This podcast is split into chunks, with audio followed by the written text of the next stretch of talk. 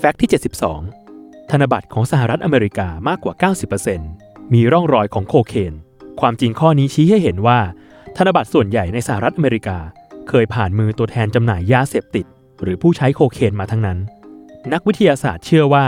ที่เป็นแบบนี้ เพราะธนบัตรมักถูกใช้เป็นหลอดสูตรโคเคน โดยอัตราส่วนของธนบัตรที่มีโคเคนนั้น พบมากที่สุดที่ประเทศสหรัฐอเมริกาและแคนาดา ส่วนที่ต่ำสุดนั้นอยู่ในประเทศจีนและญี่ปุ่น คือราวๆ